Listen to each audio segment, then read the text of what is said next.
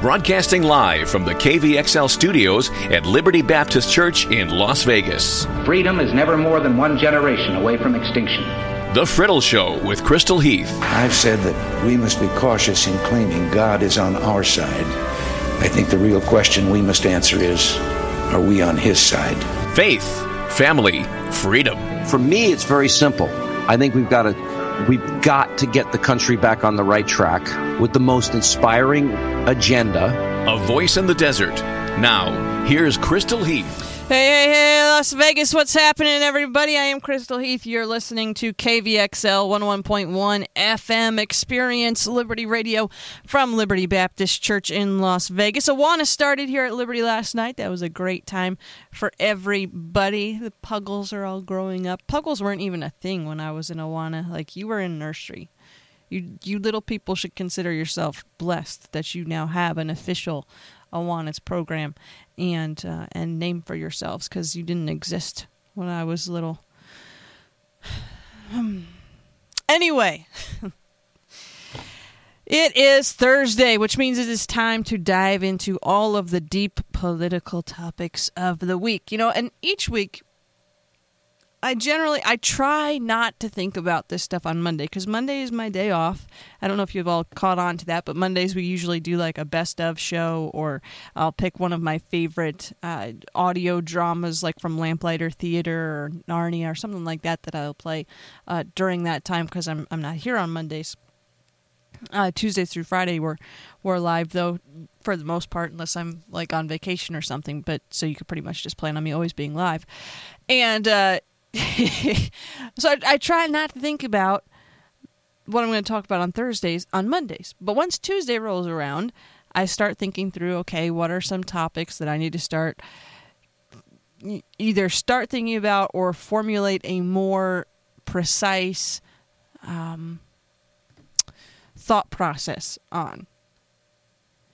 And I have to tell you, on Tuesday of this week, like Tuesday morning when I started, because Tuesday morning is usually when I'll be like, okay, these are the topics that uh, that I can develop that we can talk about on Thursday. These are the things I need to start thinking through.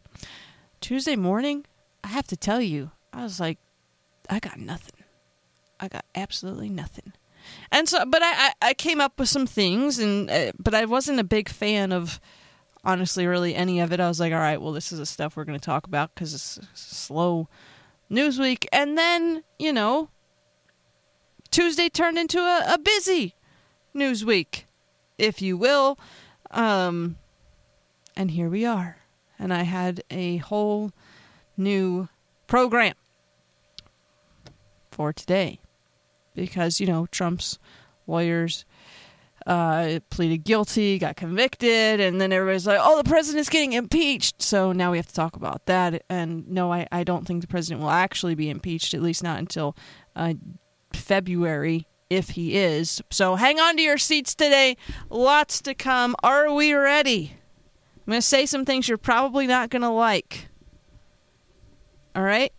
Because sometimes the truth is painful.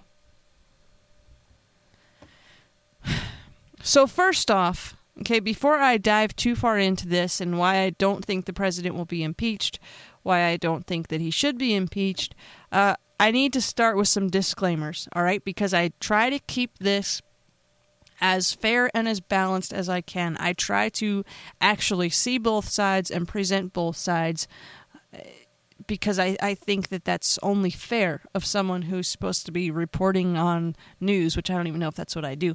But that's that's my goal. Like I don't we all talk about how everything's so polarized and it's so terrible. Well, yeah. So if you don't want it to be polarized, you got to learn to be able to see from the other side. So, let me say this. As a conservative, uh, conservative to conservative now, okay? Conservatives, Republicans, Trump people, you need to stop, okay? You just need to stop with the oh, well, look at what Obama did. Look at how look at how Obama's campaign got fined. Do you remember Crooked Hillary? Crooked Hillary was a criminal. Hillary should be in prison. She's a criminal too. Cool, great, we get it. Obama was fined for for campaign finance violations. Understood. We all remember. Yes, we know about Hillary. We remember Benghazi. We talked about all that. We all know. We all know. But you, when you're like, well, well, you want to talk about Trump, but look at what they did. No, when you say that, you sound like the manipulative four year old child who just hit his three year old brother because he took his Tonka truck and hit him first. And he's like, but he did it first, Mommy. No, just don't do that. We know what the other kid did. It wasn't right. But that doesn't give you the right to hit him. We all know what Hillary did. We know what Obama did. We shouted it from the rooftops and decried it as evil and blasted it over and over and over again on talk radio and uh, pick your favorite conservative news station. We went over all of that. Remember those good old days? We know. We did it. Okay? But if if that was an issue for you, if you talked about that, or if you're even talking about it now, you can't just turn around when Trump gets in trouble for something similar and just brush it off and be like, it's no big deal because hey, the other side did it and and they were worse and they got away with it. So stop trying to crucify Trump already, America haters. No. Stop. It's not like that. Okay? First of all, you're not even really accurate when you're talking about Obama's campaign finance violations because there's no evidence or proof anywhere that Obama personally uh, instructed those campaign finance violations. And by the way, uh, it's not even. It's most likely that Trump didn't even vi- violate campaign finance violations. So just stop with these things because they're not even accurate. And you cannot decry something as impeach worthy when one candidate does it and then pretend, Oh, it's no big deal when your guy does it because he did it first. As the old saying goes, two wrongs don't make a right. Instead, what you should be focused on if you really want to be involved or talking about or commenting or sharing things on social media about this issue is, in fact, the facts.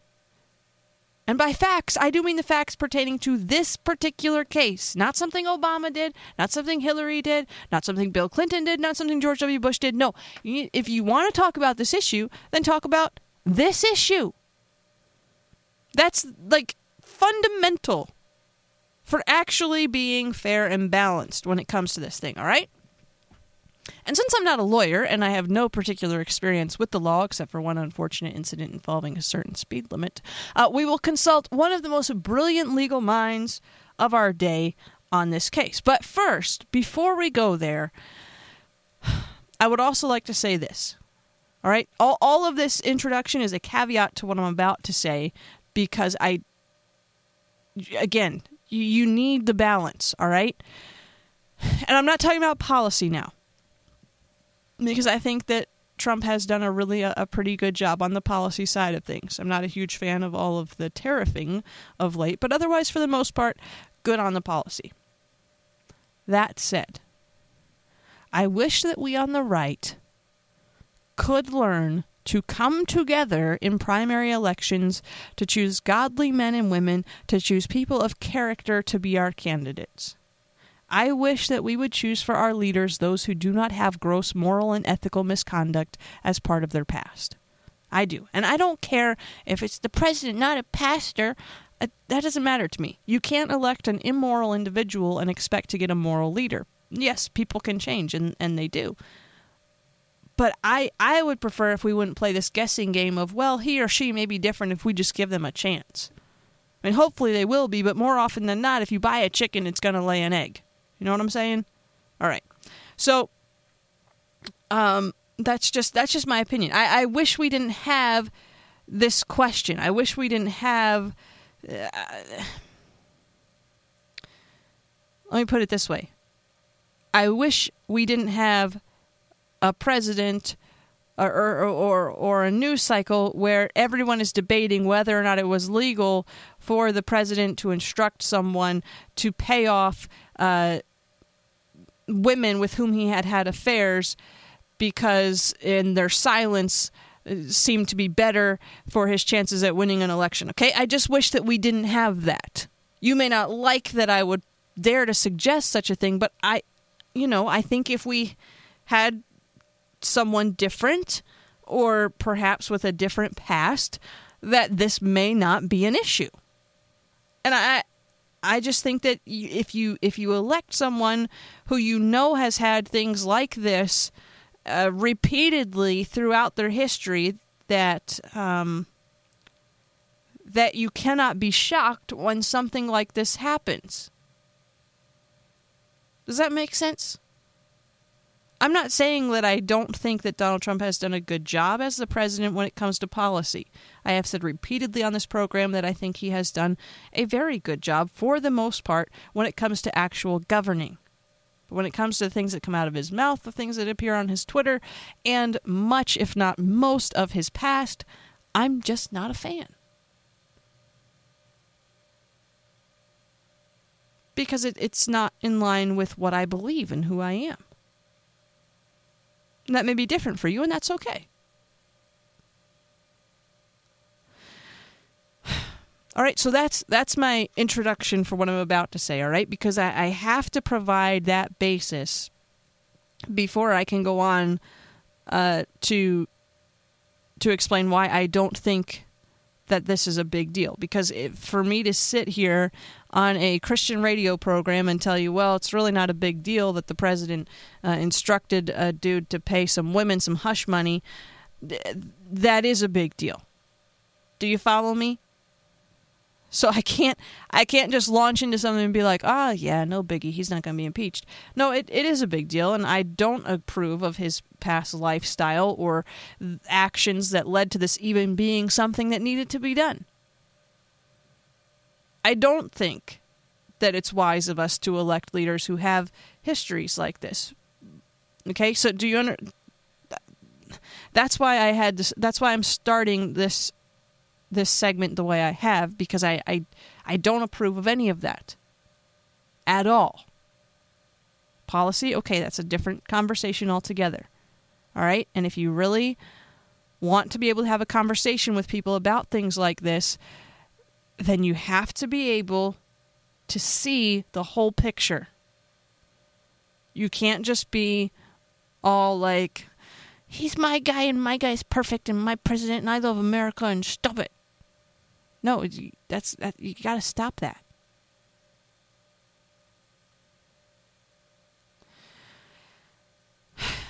Anyway, so here we go. Are you ready? I don't think the president will be impeached. At least not until February, okay? If the Democrats take control of Congress, then yes, I could definitely see that happening. Uh, but at this point, I don't see it happening. Here's why uh, from a political perspective. Here's why. And then we'll get into the legal perspective. But first, the political perspective, okay? For the House of Representatives to impeach a president, they have to have a majority vote. The case is then handed to the Senate to decide whether or not to convict based on that impeachment. And in the case of a presidential impeachment, the Chief Justice of the Supreme Court presides as judge in the Senate. We are just months away from the midterm election in November. And despite how the media portrays this issue, polling data suggests that the majority of, Amer- of Americans on both sides of the aisle are uneasy with the idea of impeaching Trump. Even if they don't like him, the idea of impeaching a president, everybody's kind of like, uh, I don't know about that. So my prediction is that no one is going to touch this. Now, you know, probably like Nancy Pelosi, Chuck Schumer, sure, but no one's going to touch this, at least for now, because if they do, it will fail. And with the impending election, like it or not, every DC politician's main concern this time of year is maintaining their seat. So you don't want to antagonize, if you're a Republican, your pro Trump base by impeaching him. And if you're a Democrat, you know that you can still do this after the election. So why risk potential voters by jumping on that bandwagon now? Again, I don't think it happens before the election, at the very least. Now, if Democrats do take control of the House in the midterm election, I would be surprised if they did not bring articles of impeachment against Trump because Why would you not do that? I know I think the effort would still die in the Senate because in while the House simply requires a majority, the Senate requires two thirds of, of, of Senate uh, members to vote for conviction. And I just don't think that you would have that many Republicans willing to jump ship and turn on Trump on this one. I mean, unless there's like some blatantly. Uh, blatant uh, uh, treason or something that comes up, I just don't see that happening because, and we'll get to this in a moment, technically what he's done here doesn't actually seem to be illegal. Now, I could be wrong. Uh, maybe there are Republicans who are just waiting, biding their time to turn on him and impeach him. But uh, I, either way, if the House votes to impeach Trump, even if the Senate uh, were to acquit him, uh, a Democratic House, they have nothing to lose in impeaching Trump because no matter what the Senate does, an impeachment is automatically going to make it harder, in my opinion, uh, for Trump and for Republicans in the 2020 election. So that's the that's the political side of it, right? So the political side, in my opinion, is that impeachment proceedings will not be brought prior to the election because bottom line, uh, DC elected officials, their main concern right now is not impeaching the president for something that may or may not be illegal, but is instead uh, they're focused on getting reelected. Now, if Democrats take control of the House, there would be no reason not to impeach the president from their perspective because it's it's a win-win for them politically. Even if the Senate weren't to acquit him, this just dampens uh, GOP efforts for 2020. So if Democrats take control of the House, I think that Trump will be impeached uh, by the House. If they do not take control of the House, I think that this issue just goes away. So that's the political aspect of it. Now, the legal aspect of this, if you want to talk about whether or not what Trump did, uh, what Michael Cohen plea, his plea deal, excuse me, let's talk about this, all right? So uh, on on Tuesday, Michael Cohen, Trump's lawyer, pleaded guilty to charges of campaign finance violations, uh, tax evasions, and false statements to a financial institution. He, while not naming Trump specifically, pretty, I mean, ever it's he's talking about Trump. So he basically said uh, that then candidate Donald Trump instructed him to make um, hush money payments, if you will, to women with whom he had had affairs uh, to buy their silence during the presidential election so that he would have a better chance of winning. However, Mark Levin, earlier this week on Fox News, pointed out, and I after doing some research into this, again, not a legal mind, but Levin is one of my most respected legal minds in this country, uh, with Ted Cruz and, and Mike Lee and uh, Don Willett. He's he's right up there for me. Uh, Levin had a really good point that people aren't necessarily talking through, and then um, Ben Shapiro, who's also a lawyer, made a really good point, which I'll get to in a moment. Uh, but first of all, let's just, I'm just going to quote Levin, okay? He's on Fox News and he said, I want to help the law professors, the constitutional experts, the criminal defense lawyers, the former prosecutors, and of course the professors. I want to help them understand what the law is. The general counsel for the mob family, Lanny Davis, he has had his client plead to two counts of criminality that don't exist. Just because a prosecutor says that someone violated a campaign law doesn't make it so. He's not the judge, he's not the jury, nothing was adjudicated, and it never went to court. Now, here's what Levin is saying a campaign expenditure under U.S. campaign finance law is an expenditure made, quote, solely for campaign activity, unquote. That's U.S. campaign finance law. Now, if then candidate Trump, as Cohen is saying Trump did, if Trump paid Cohen his own money out of his own pocket to reimburse Cohen for paying off Stormy Daniels or any other woman with whom the president had relations, while that is highly immoral, it is not technically illegal. All right? Or to quote Levin, a candidate who spends his own money or even corporate money for an event that occurred not as a result of the campaign is not a campaign expenditure. Nothing here was spent out of the campaign. Nothing was done with the campaign or to the campaign. Mr. Davis had his client plead guilty to two offenses that aren't offenses that the prosecutor insisted were offenses. Donald Trump is in the clear. Let's say that Donald Trump even directed Michael Cohen to make payments in non disclosure agreements. So what? He's allowed to do that. There was no violation of campaign laws in these payoffs, if you will. So, uh, let me let me break that down for you. Okay, campaign finance law says that campaign expenditures must be made solely for campaign activities. Donald Trump reimbursing his lawyer for his lawyer making payments to women to silence them because he doesn't think that would look good for his election efforts is not an expenditure solely for campaign activity. So where, the, but where the line is drawn, and as I say, even as I say that, I, I know what some of you are thinking. You're like, well, but he made the payments because he thought it would help him get elected. Okay, so that's where that's where we start that's where we start splitting hairs. Is on the motive.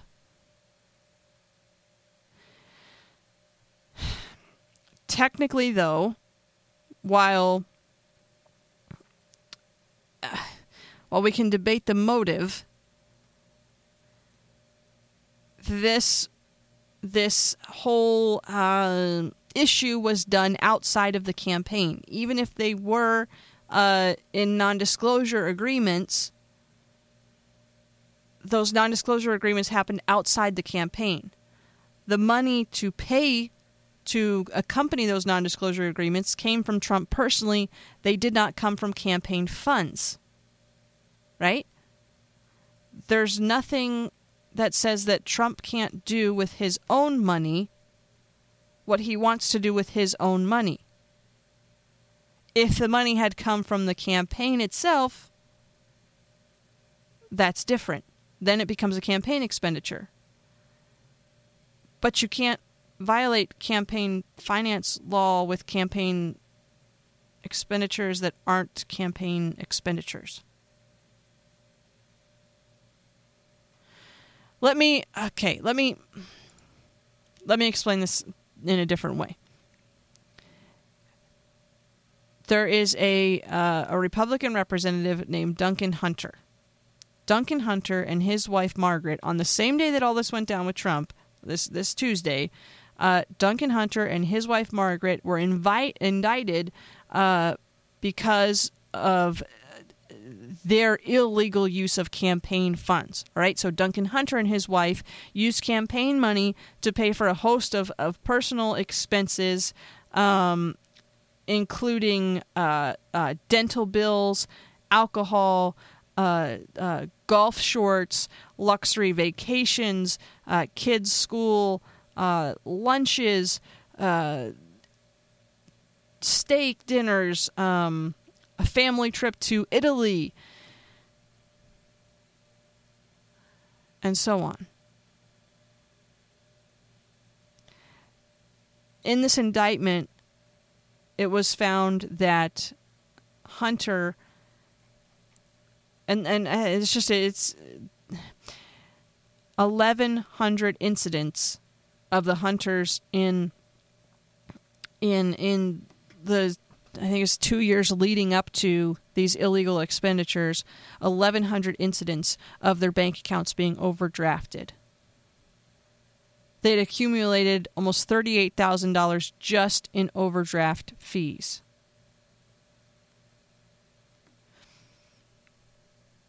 This is illegal activity. Why?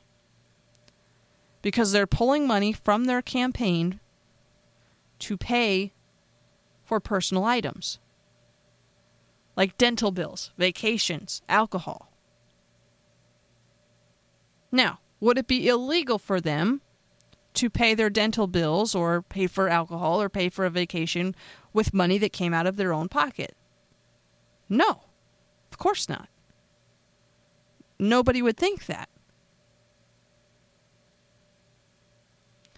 would it be illegal for them for Duncan Hunter? Let's say he let's say he had repair work done to his teeth because he thought that having his teeth fixed uh, would make him appear better uh, on on uh, be a more electable candidate because he'd have a better smile. And he paid for that work with his own money. And that was the only thing that he had done. He wouldn't be indicted for that.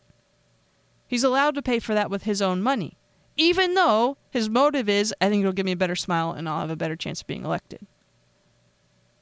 Now, he couldn't pay for that out of his campaign finance funds because that's a personal expense. But he did pay for it out of his campaign finance funds, not to fix his smile. But they paid for dental bills, they paid for alcohol, they paid for a family trip to Italy, for golf shorts and other golf clothing, uh, for for just a myriad list of things that they spent campaign money on for personal items. That is illegal. But no one, again, would question them paying for these things with their own money. It's not related to the, it's not a campaign expenditure and campaign funds aren't used, then it's no problem. Now we can translate that over to the president. Again, Immoral? Definitely. Unethical? For sure.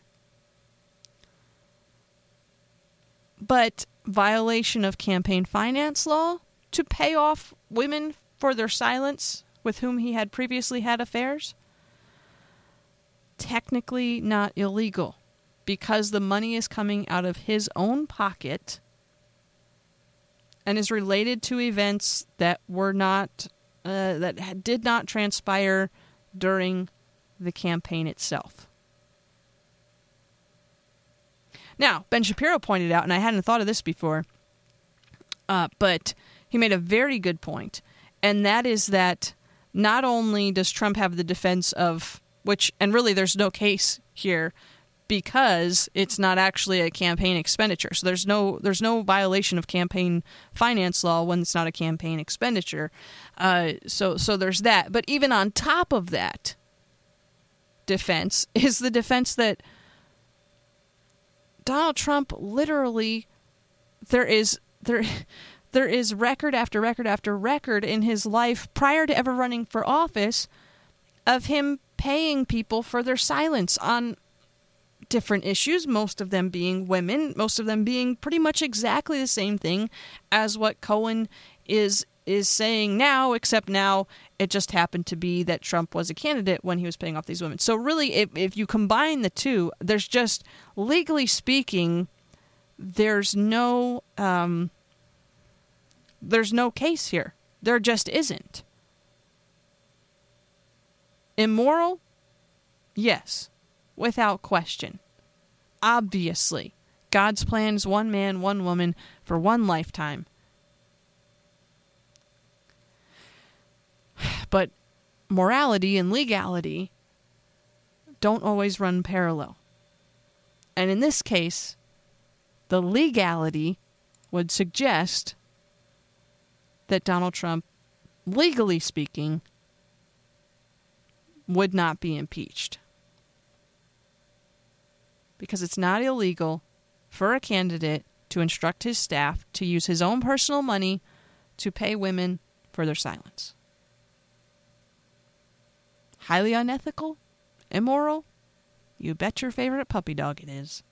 But technically, it's not illegal. And some of you guys right now, you're like, okay, all right, so, all right, I get all that. But could you just explain impeachment, indictment, acquittal. What what is all this stuff anyway? What happens if they do impeach Donald Trump? Like what what does this mean?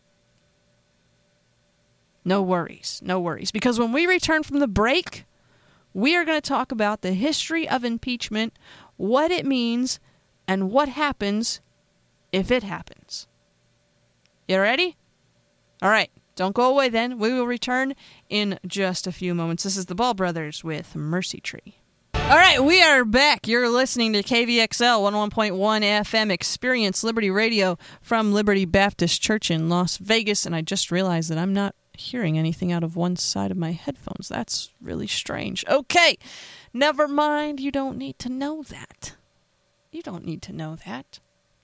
All right, so first segment, we covered why I don't think that politically speaking, uh, Trump will be impeached uh, because of all of the um, Cohen Manafort stuff. Stuff. Uh, as well as legally speaking, why I don't think there's a case against him even past this election, but also why, if the Democrats take control of the House, there would be no reason for them not to at least attempt to bring impeachment uh, proceedings. So, we covered all of that. If you missed it, don't worry. It's going to be on iTunes, SoundCloud. Just search The Friddle Show. You can go and listen and enjoy. And then you can send me your thoughts and your comments on Facebook and Twitter at The Friddle. But now we will address the question that so many people are asking. Okay, under I got I'm with you. You're like I was with you for the first part, but could you tell me what exactly does impeachment mean? What happens if the president is impeached? Okay. So let's talk about that. If the president were to be impeached and then convicted, he would then be removed from office. And if that were to happen, Mike Pence becomes president. Uh, so the order goes um, the order of succession is vice president, then Speaker of the House, which would be Paul Ryan. Then I believe it's the Speaker pro tem, which is, I think, Orrin Hatch. And then it goes to Secretary of. Is it Secretary of. What is it, Secretary of State? I think it was the Secretary of State. Yeah, Secretary of State is fifth. Mike Pompeo would be would be fifth in line or fourth in line, I guess, if you don't count Trump. So if Trump were to be impeached and he were to be convicted, uh, Mike Pence would re- would assume the presidency, and uh, and then um, and then things would go from there. Paul Ryan would also uh, be making a move. But for that to happen, all right, so you have to for an impeachment an impeachment okay all right let's let's back up. We're just going to back way we're going to do this whole thing all right? We're going to talk about the whole history of impeachment what it is how it happens. I'm just going to cover it all for you because that would be easier than me trying to piecemeal it together.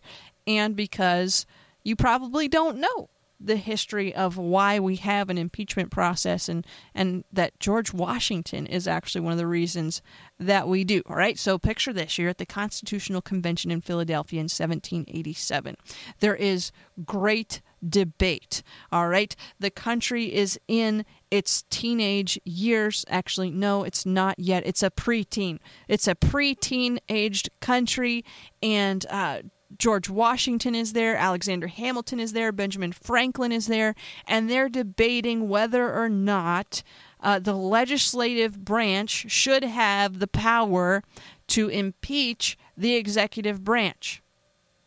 Now, one of the reasons that this was such a big issue for these guys is because the entire impeachment process uh, was adapted from British law. Now, uh, some were more inclined than others to embrace different parts of British law, and uh, it ended up being that impeachment was one of the things that we adapted from the British, uh, very closely mirroring uh, their system. Some framers of our Constitution did not like the idea of the impeachment clause because they thought that having the legislative branch sit in judgment uh, on things relating to the executive branch could violate uh, the separation of powers that they had worked so hard to establish. The uh, the swing if you will, ended up coming from Elbridge Gerry of Massachusetts, who would later serve in the House of Representatives, was there at the Constitutional Convention, moved on to be vice president under James Madison. He said at the convention, he said, uh, as they were debating it, debating it, a good magistrate or a good president will not fear impeachments, but a bad one ought to be kept in fear of them.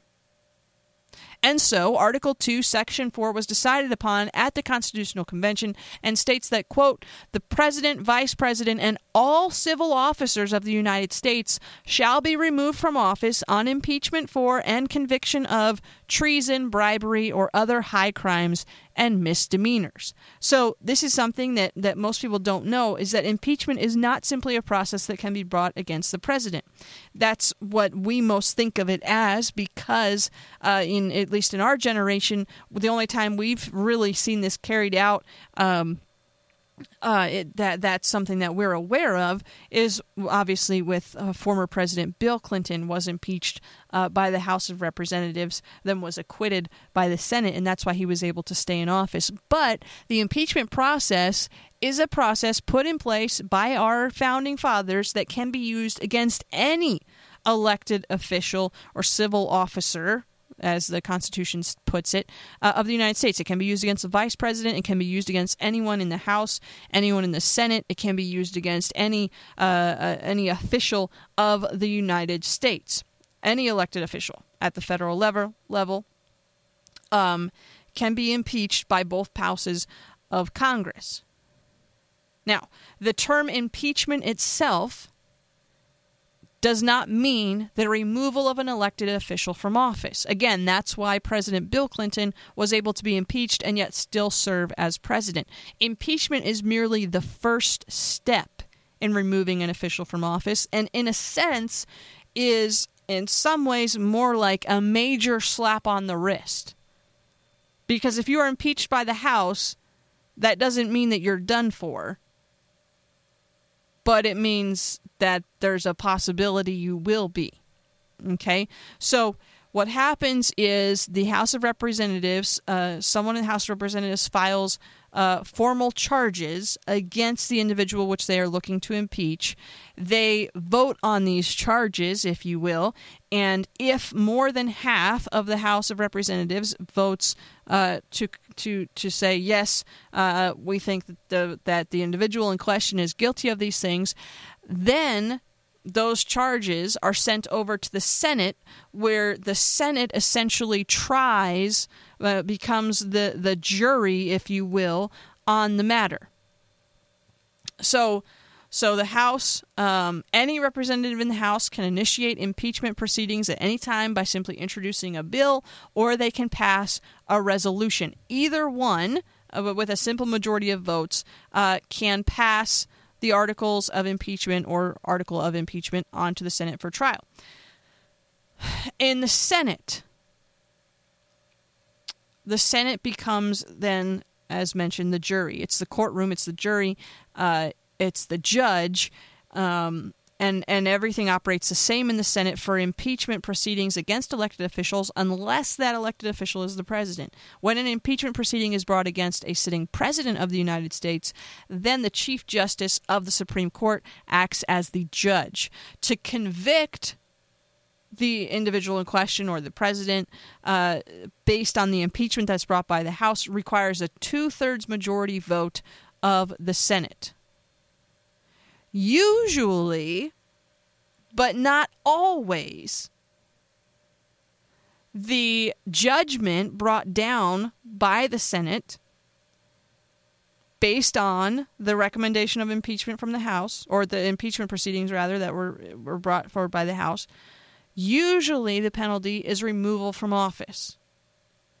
Not always, but usually that's the result.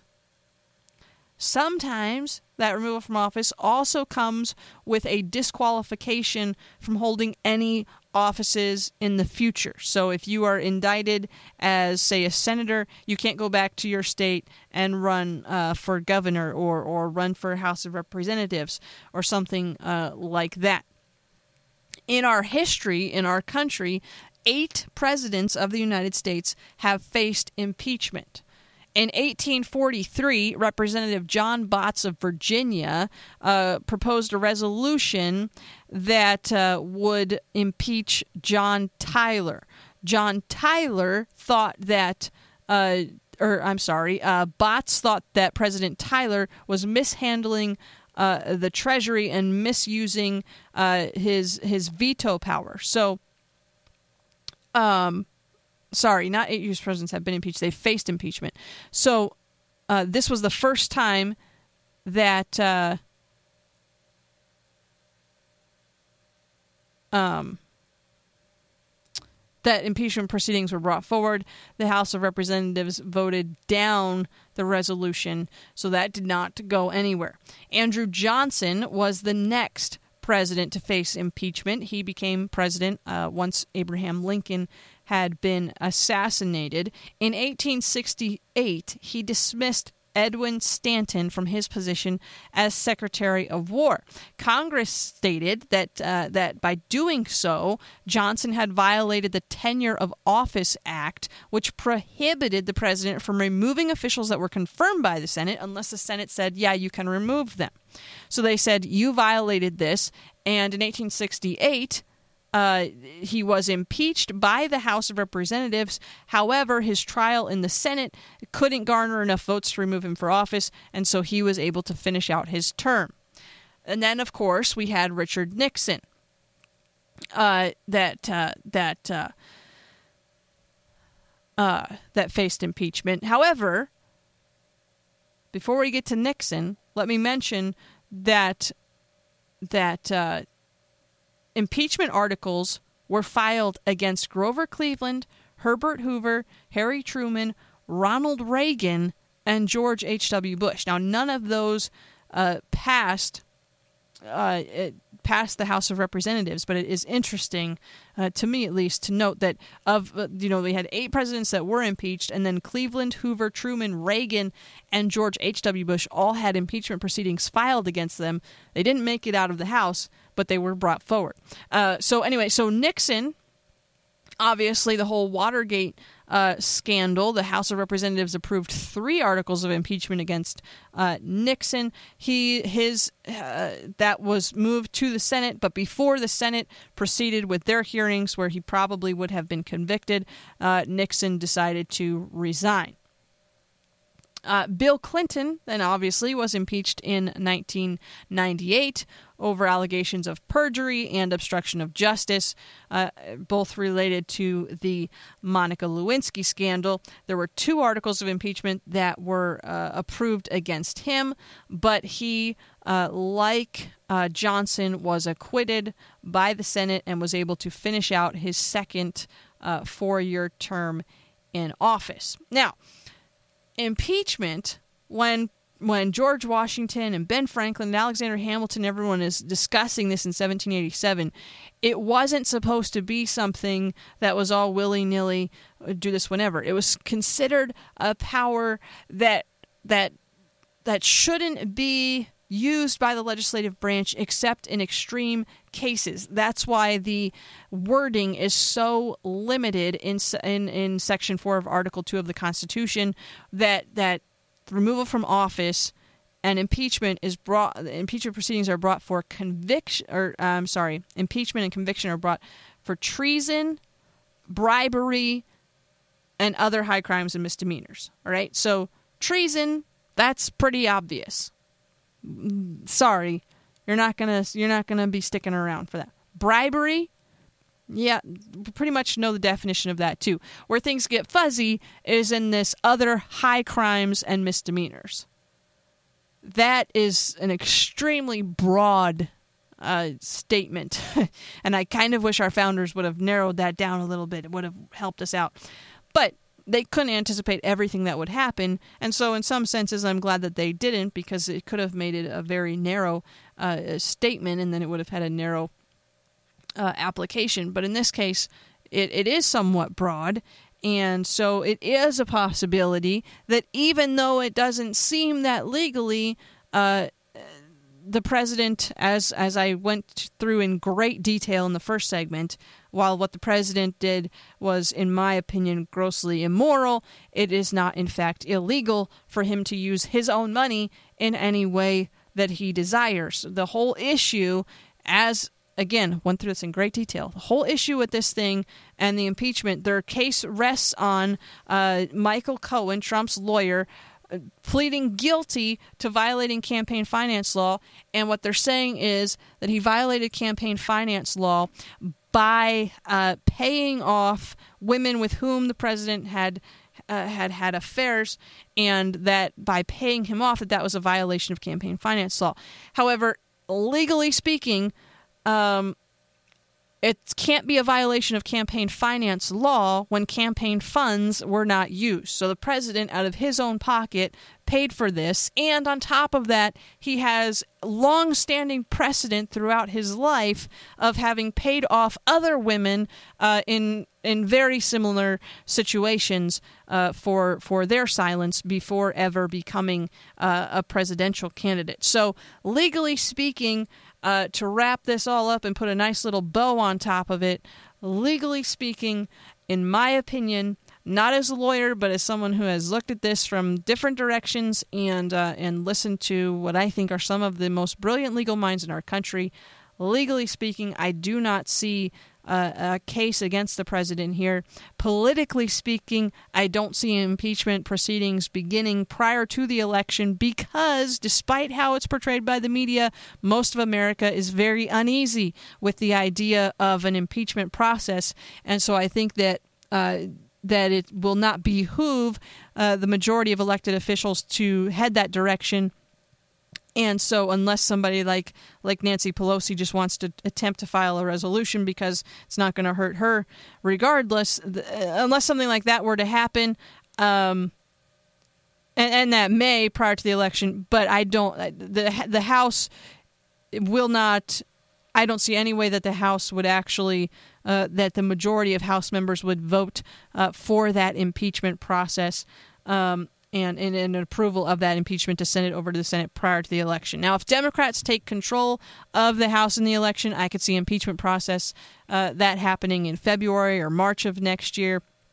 Possibly even later in the year, because again, it, this is all a political game, and uh, and impeachment, even if he's acquitted by the Senate, impeaching the president would damper things for the GOP and for President Trump's uh, 2020 election chances. So, politically speaking, Democrats would have nothing to lose if they were to bring impeachment uh, proceedings after uh, this election. But I think they're a little bit wary of what could happen if they bring them prior to the midterm elections. They don't want to do anything that could uh, could inspire uh, Trump's base, if you will, to turn out and vote in greater numbers than they already will, and uh, a whole impeachment process uh, could very easily uh, cause that to happen. So I I don't think you see that prior to the election. If you do see a resolution being brought forth, I very strongly doubt that it would proceed from the House. So now you have it. That is my opinion, my thoughts on the whole. Uh, the, everything's falling apart and the president's going to be impeached. I, I just, I don't, I don't see it. I don't see his being actually impeached. I don't see that passing the House. A resolution, maybe by somebody like Pelosi, uh, but I, I, I don't think that will will pass, at least not prior to uh, prior to the election. But never know. I could be completely wrong. I have been completely wrong before. I know it's hard to believe, but every once in a while that does happen. I know. I know. You're shocked. It's all right. I'll give you a moment to recover. Okay, that should have been enough time. Thank you so much for tuning in today. It's been great to have you with us. If you missed the beginning of the program where I went through all of the uh, ins and outs and legalities and political aspects of this thing, uh, you can go and listen to the podcast edition of this program on SoundCloud or iTunes. Just search The Friddle Show, and that should take you uh, right to it. Thanks again for being with us today. We're broadcasting from Liberty Baptist Church at 6501 West Lake Mead Boulevard in Las Vegas, and we would love to have you and your family as our guests at our service on Sunday morning at 9:30 or 11:15. If you can't be here in person, that's all right. You can stream us online. Visit our website at experienceliberty.com, or if you go like us on Facebook at Liberty Baptist Church of Las Vegas, you can watch a live stream of our services there as well. Tomorrow is Friday, which means I'm going to be giving some stuff away, so you do not want to miss that. Hope you have a fantastic rest of your day. We're going to end with Steve Green. Your grace still amazes me. See you back here, same time, same place tomorrow. Adios, amigos.